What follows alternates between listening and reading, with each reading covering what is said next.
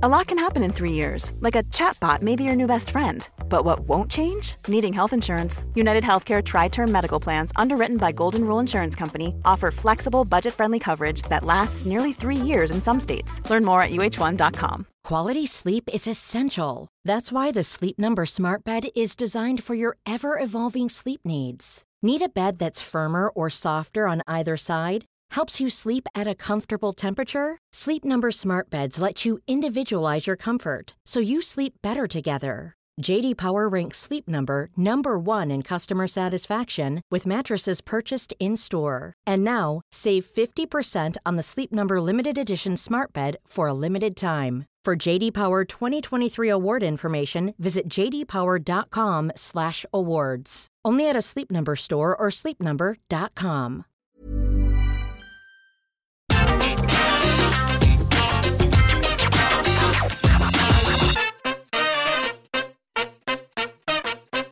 In the years since WCW was officially bought out by Vince McMahon in 2001, it's been easy to simply look back and laugh at some of the ridiculousness that went on during the company's final few years.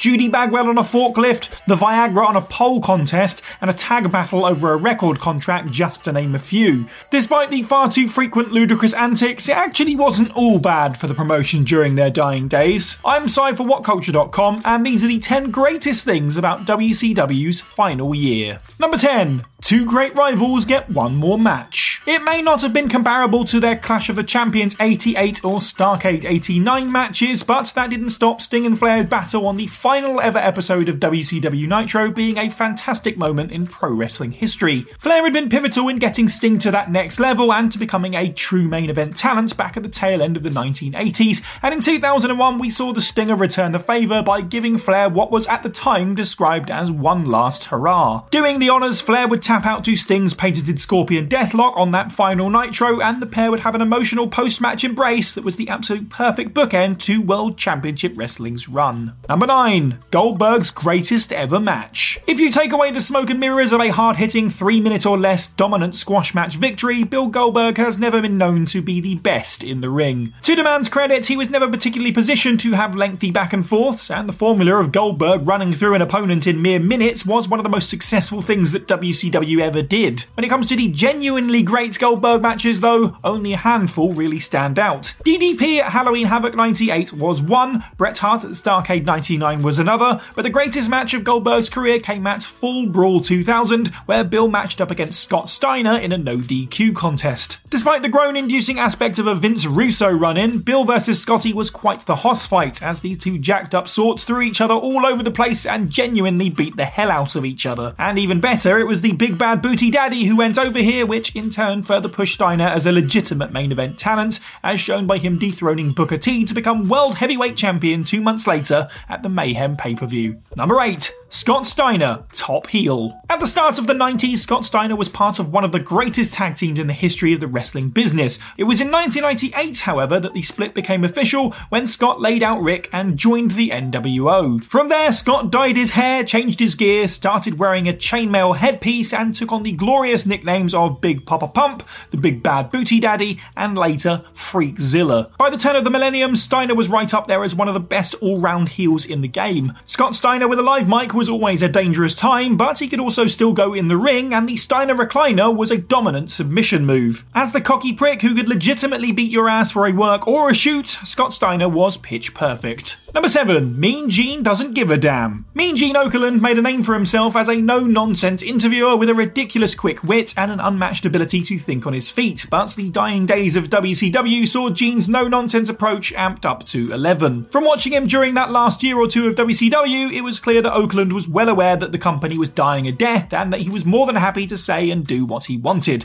And for the watching audience, it was great. Gene was clearly at the F-it-all stage by that final year, and he wouldn't hold back in throwing shade a wrestler's way. In particular, Mean Gene seemed to reserve a special sense of disdain for the likes of Jeff Jarrett and the Mike Sanders-led Natural Born Thrillers stable. Gene Okerlund had gone from firm, unfazed interviewer to the savage who relished any opportunity to lay a verbal beatdown on the heels of the day. It was Mean Gene Okerlund, just not quite as we'd come to know him over the previous 2 decades. Number 6. A new emphasis on young talent. Stars like Jericho, Benoit, Guerrero and even The Big Show all jumped ship to the then WWF after becoming disillusioned with WCW's insistence on continuously spotlighting the same old faces. For 2000 and 2001 though, we saw WCW making a conscious effort to highlight fresh talent on its programming. Whether that was looking from within with someone like Booker T or Billy Kidman, looking at another promotion with someone like Lance Storm, or looking at WCW's power plant facility for Chuck Palumbo, Mark Jindrak and Sean Stasiak. WCW finally got its foot out of its ass to try and create new stars in its twilight year,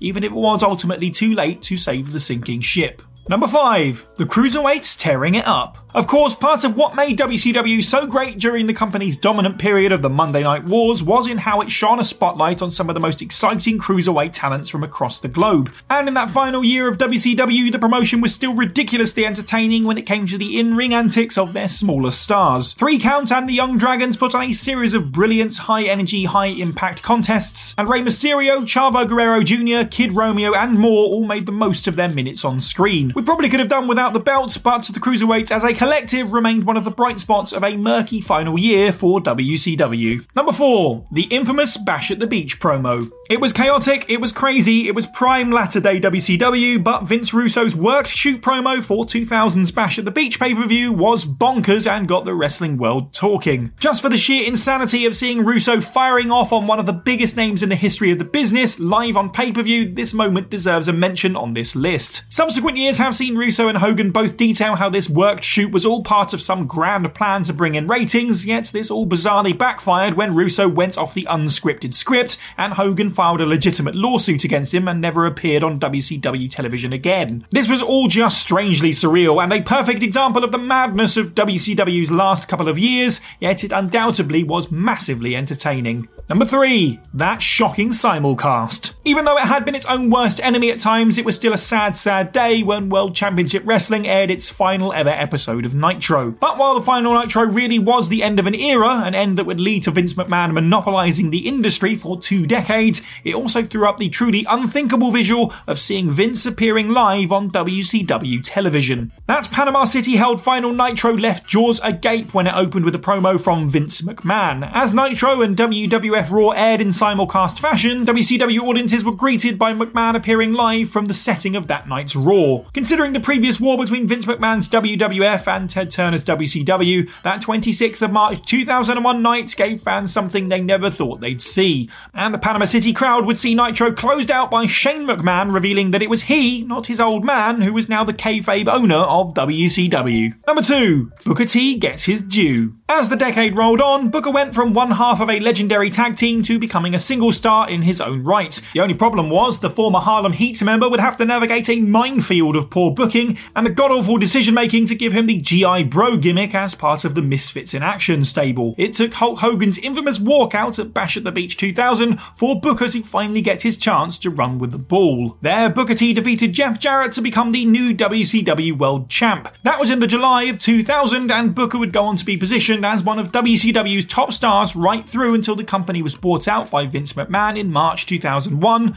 to the point that the master of the Spinneroonie was the WCW World Heavyweight Champion when WCW first made its presence known on WWE TV. Number 1. Lance Storm. The hands down greatest thing about WCW's final year? That's an easy answer. Lance Storm. Period. Having departed ECW, Storm's WCW debut came on the 19th of June 2000 episode of Nitro. Barely a matter of weeks later, the Canadian grappler had amassed a ludicrous amount of championship gold and was one of the most prominent parts of WCW TV. During that time, the one-time thrill seeker picked up the United States title, the Cruiserweight title, and the Hardcore title, going on to rename the belts as the Canadian Heavyweight Championship, the 100kg and under championship, and the Saskatchewan Hardcore International title respectively. Heading up Team Canada, Storm even forgot to mix it up at the top of the card as he had a couple of unsuccessful shots at the World Heavyweight Championship, at that point held by Booker T. Quite simply, you couldn't put on an episode of Latter-day Nitro or at times Thunder without seeing several segments centered around Lance Storm. One of the great what-ifs about WCW's dying days is whether or not Lance Storm would have been given the big gold if WCW had carried on. Given the trajectory of his WCW run, it seems like a no-brainer that Storm would have been the world champ sooner rather than later,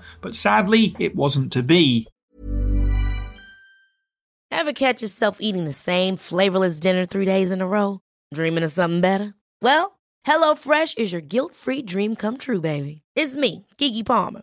Let's wake up those taste buds with hot, juicy pecan-crusted chicken or garlic butter shrimp scampi. HelloFresh. Stop dreaming of all the delicious possibilities and dig in at HelloFresh.com. Let's get this dinner party started. Planning for your next trip? Elevate your travel style with Quince. Quince has all the jet-setting essentials you'll want for your next getaway, like European linen, premium luggage options, buttery soft Italian leather bags, and so much more. And is all priced at 50 to 80% less than similar brands. Plus, Quince only works with factories that use safe and ethical manufacturing practices. Pack your bags with high-quality essentials you'll be wearing for vacations to come with Quince. Go to quince.com/pack for free shipping and 365-day returns.